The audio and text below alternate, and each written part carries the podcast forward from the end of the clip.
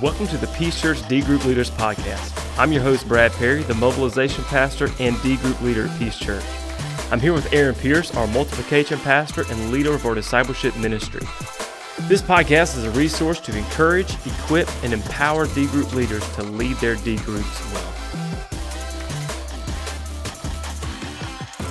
Welcome back to the Peace D-Group Leaders Podcast. This is episode 36. In this episode, we're going to be talking about how to connect with your group members. So this is important because we want our group members to connect well together to make the experience of our groups better. So knowing how to practically do that is going to help you make that possible. So since discipleship is relational, it's important we understand how to better connect with those in our group relationally to maximize the impact of the group experience for them all. So Aaron, what are some things that we can think through of how to connect with our group members? So I think the first thing about why we talk about this is we've got to understand the importance of your relationship with the members of your group and how that builds trust. One of the things that's really tempting to do in any type of discipleship approach that you take is to turn it into kind of like the foolproof method, right? So just because I have a D group and we're meeting together or whatever approach we might use, we think, well, this is going to make disciples or they're going to open up because this is a D group. The truth is though, like that's just not how relationships work. You can't program relationships. While we create these environments, ultimately it's the relationship that's going to cause people to open up, to share. And so we need to understand going into it, the relationship you develop with your group members is really what's going to impact them beyond anything that you talk about, right? Like you even think back to, you and I actually talked about this, Brad, before, that when we think of the most influential teachers of our life, we normally aren't thinking primarily about what they taught us, but about how they personally influenced our life. A lot of that, again, goes back to the fact it's not that the content we learned wasn't important, but that relationship is what really drives that connection and that opportunity for people to invest. And so because of that, when you get into a D group, you've got to understand just because you go through the material doesn't mean people are going to receive it. You have to allow for time to build a relationship first so that you can develop the trust that is needed. So that means you're going to ease into some of the questions and the practices of a D group, and the expectation is going to have to be that, hey, in the first few months, they may not open up that much. They may not be ready, and that's okay because they need to know you. They need to know each other, knowing that it's safe, knowing that they can trust you, and that's just how relationships work. And so that's a huge thing. And if you try to rush too fast, too quick, without developing the relationship, you'll actually just create people who are walled off, and it only is going to hinder your group. And so I say that at the front of this because you've got to make sure you understand how important that relational aspect is to your group in order for them to get the full effect of the investment in the discipleship and in that relationship and context. We've talked about the importance of building trust in here before, so we don't want to talk too much about that. But as I think about it, man, that's one of the critical things with your group if you really want to connect with them and how to build trust, because you can destroy that trust really quickly. And I think about this. It wasn't a D group setting, but it was a personal relationship setting with someone in another church. And I just, I shared a struggle, something I was going through. And, I prefaced it, look, man, just keep this between us.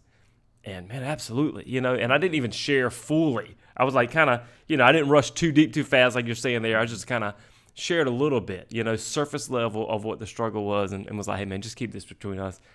Talk to the person the next day, hey, man, I talked to my pastor about it. And I was like, do what? So in my mind, I'm going, okay, I can't share personal information with this person because, man, I can't really trust them. No, that's a great point, and why we're even bringing it up here, because those little things make a big difference. You may have people shut down because somebody else is talking in your group, and I know in a previous episode we talked about that being one of the things you need to deal with when you have problems in your group, but that's the reason is relationships are so key. So in light of that, how do you actually practically do that? Because for some of you, if you have a D group that's primarily out of your life group, this is a lot easier. You've probably already known them. You get to know them. You don't have to get to know them again. And so we've talked about that before on here. And so that's why that's beneficial. But for many of you, you're leading groups where you haven't been in a life group, or maybe you don't even know the person hardly at all that's been connected with your D group. And so here's some things just to give you some practical tools on how to make this happen. So one thing would be, as much as possible, try to spend time with group members outside of the D group. And by as much as possible, I don't mean like every week or like a crazy amount. What I'm saying is make it a goal at some point in your D group, maybe especially in the first few months, that you try to maybe get up with the group members individually. So I did this the first two groups I led. I honestly, the last group I didn't do as good of a job being intentional with, and there was different reasons, but I saw the impact that that had. So like there were times in my first D group where, and those guys were even primarily from my life group, that I would like, hey, call up one of them, say, hey, you want to grab lunch this week? And I would just spend time like hanging out with them, getting to know them. And it's funny because some of the things that they were a little bit more walled off on, they actually opened up and shared a little, and then they brought it into the group. But again, I think a lot of that was because of that relationship. And if nothing else, it just allowed me to get to know them better. Plus, they kind of knew we could get along and hang out outside of group. It wasn't just all serious all the time. We could just, you know, talk about some other things about their life. And so I think that's really important. And it's especially important for those people in your group that are struggling with something, whether it's a sin or just even a hard season of life. I think saying, hey, man, would you want to grab lunch? Or if you've, you know, that girl in your group that's struggling, like, hey, would you want to grab breakfast or go out sometime or grab coffee? Whatever it looks like, I think that's a huge opportunity to be able to connect with them and just get to know them better. And so I would say as much as possible, a practical way to do this would be try to find one-on-one time with your group members outside of group. Another idea would be once in a while, do something social together for your group meeting. So I am not advocating that like every other week, you know, disregard your hero journals and just hang out. However, it's not a bad idea once in a while to simply do something like out of the ordinary. Maybe you guys grab a meal together, have them over to your house, whatever that looks like. But I think that's an overlooked component of just building that relationship. And so there were times in my last D group, it happened 5 or 6 times throughout the 18 months we met, that we would just grab breakfast and we would still, there would be some spiritual conversation, yeah, you know, accountability. But honestly, like we just had a good time and ate breakfast. You know, our group was meeting at 6 a.m. and so we would meet before most places were open during the pandemic for breakfast. And so when we would do that, we would go at 6:30, make it a shorter meeting and just hang out. There have been times in my other groups, we went to Cracker Barrel on a Saturday morning together because that worked. And so I think doing stuff like that just allows those relationships to kind of flourish or build. And upon that, you can get to a place where people open up more, they trust you. And so it's just simple things like that. Again, one-on-one meetings or doing something social together as a group that can allow you to do this. And as part of that too, you can make spiritual components there in the social setting.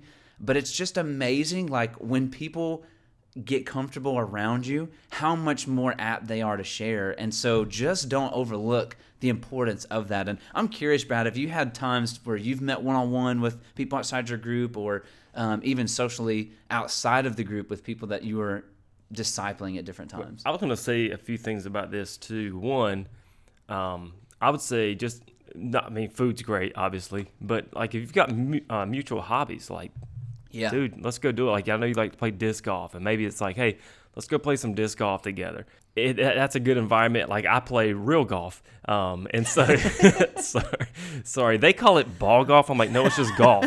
You guys are creating your little disc golf losers. And so I play the one that takes actual talent and skill. And I'm just kidding.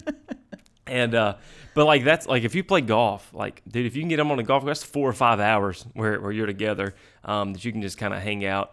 Or whatever it is, man. Maybe it's just some pickup basketball or whatever. I don't know. Like find a hobby that you all have and do that together. And I think it's important for a few reasons. One, man, as a D group leader, it kind of just pulls you back from that like spiritual position of leading a Bible study group. And they're like, man, we can just be normal. Yeah. You know, so I think that's also another benefit of it. It kind of drops that guard of, you know, I've seen that person just as your spiritual leader, but it's also like, okay, man, I can just be real with this dude. Like, he's just a normal guy. Like, I can love Jesus and still be a normal dude, you know?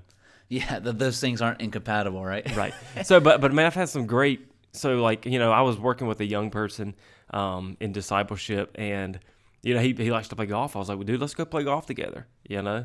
I enjoy golf. He enjoys golf. And that's, like I said, that's 4 or 5 hours where we can just chat, you know? No, that's a great point. And in light of that, it's funny you bring that up. And by the way, just for you listening, in case it wasn't clear, disc golf is the coolest sport in the history of the world. I just want to say it's a true man sport, and as we've Frisbee saying, golf is not cool. Oh, don't say Frisbee golf. That's the number one cardinal sin. See what I'm saying? It is not Frisbee golf. It is disc golf, sir. That's why I did that. It is officially disc golf, so none of this froth mess, okay? We're just going to be clear. But it is funny you bring that up because literally right now, like this week, I reached out to a guy I've been putting together, been praying about who my next D group is going to be. And there's a guy that God has put on my heart. And ironically, like I reached out to him and he's agreed to do the to be in my next D group. But he's asked, like, hey, you've talked about disc golf before. I'd be interested in playing with you. And so if I'm going to use that as a way just to get to know him better before we ever even start the group. But like you said, just finding hobbies and things, I think those social, relational opportunities outside of the group are so important that deepens your group. So don't look at it as you're taking away from it. Look at it as it actually enhances the group experience. Because again, discipleship is doing life with people, which encompasses more than 1 hour of Bible study. It's all of you. And so the more you let them in and the more you get to do stuff together, the greater opportunities you have to speak into their life. And something we haven't really alluded to this before. One of the limitations of only seeing them 1 hour a week is you only see potentially their best hour or a part of them, right? So they may be great with you in your setting, but what are they like with their spouse? What are they like with their kids? What are they like when they're competitive and things don't go well, right? I mean, that's all discipleship. Mm-hmm. When you're on the disc golf course or as Brad would say, the real golf course. Oh, you see true character. Exactly. You hit a bad shot, they start slinging clubs, and you're like, okay, we got some things to work through. And you're like, wait, you're the guy or the girl who was doing all 5 hero journals, and now like you're cussing on the course, like, or you treat your employees terrible. You know, like honestly, seeing people in real life situations helps broaden how you can speak into their life as well. Not that you hang out with them to look for bad things. Right. So don't hear us say that. Like another one meant another person I disciple, like we were both into fitness. And so that's what we would do. It's like, man, let's work out.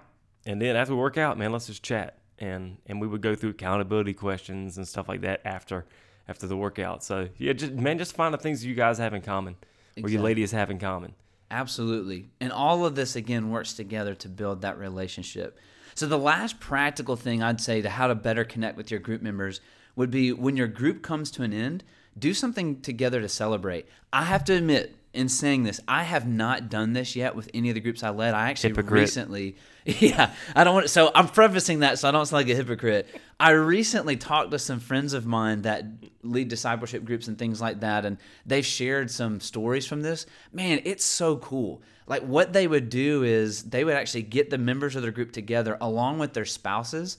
And they would have them over for supper, do like a big cookout, and then they would actually set everybody down the room and let them share like what was their biggest takeaway from that in front of everybody. Yeah, I've never done anything like that, so I like that. Yeah, I mean, and it does a couple things. Where one, it gives you a good finality to the group. Like, hey, we've done this. You've stuck it out. You've done all these practices for a year or longer, and it also invites the spouse in to kind of see and hear from everybody else. And it's just a cool moment, right? Like when spouses can get together in the room like that and just see what their husband or wife have been doing, that's really cool. And so just an idea. I haven't done this, so I can't vouch for it, but I've seen it and it sounds like it'd be awesome. So if it's not a great idea, you can just tell me and it was a terrible idea when you actually try it. But with that said, one other thing just to mention in preface to, remember the depth at which you're willing to invest in them relationally is going to be the depth they're going to reciprocate.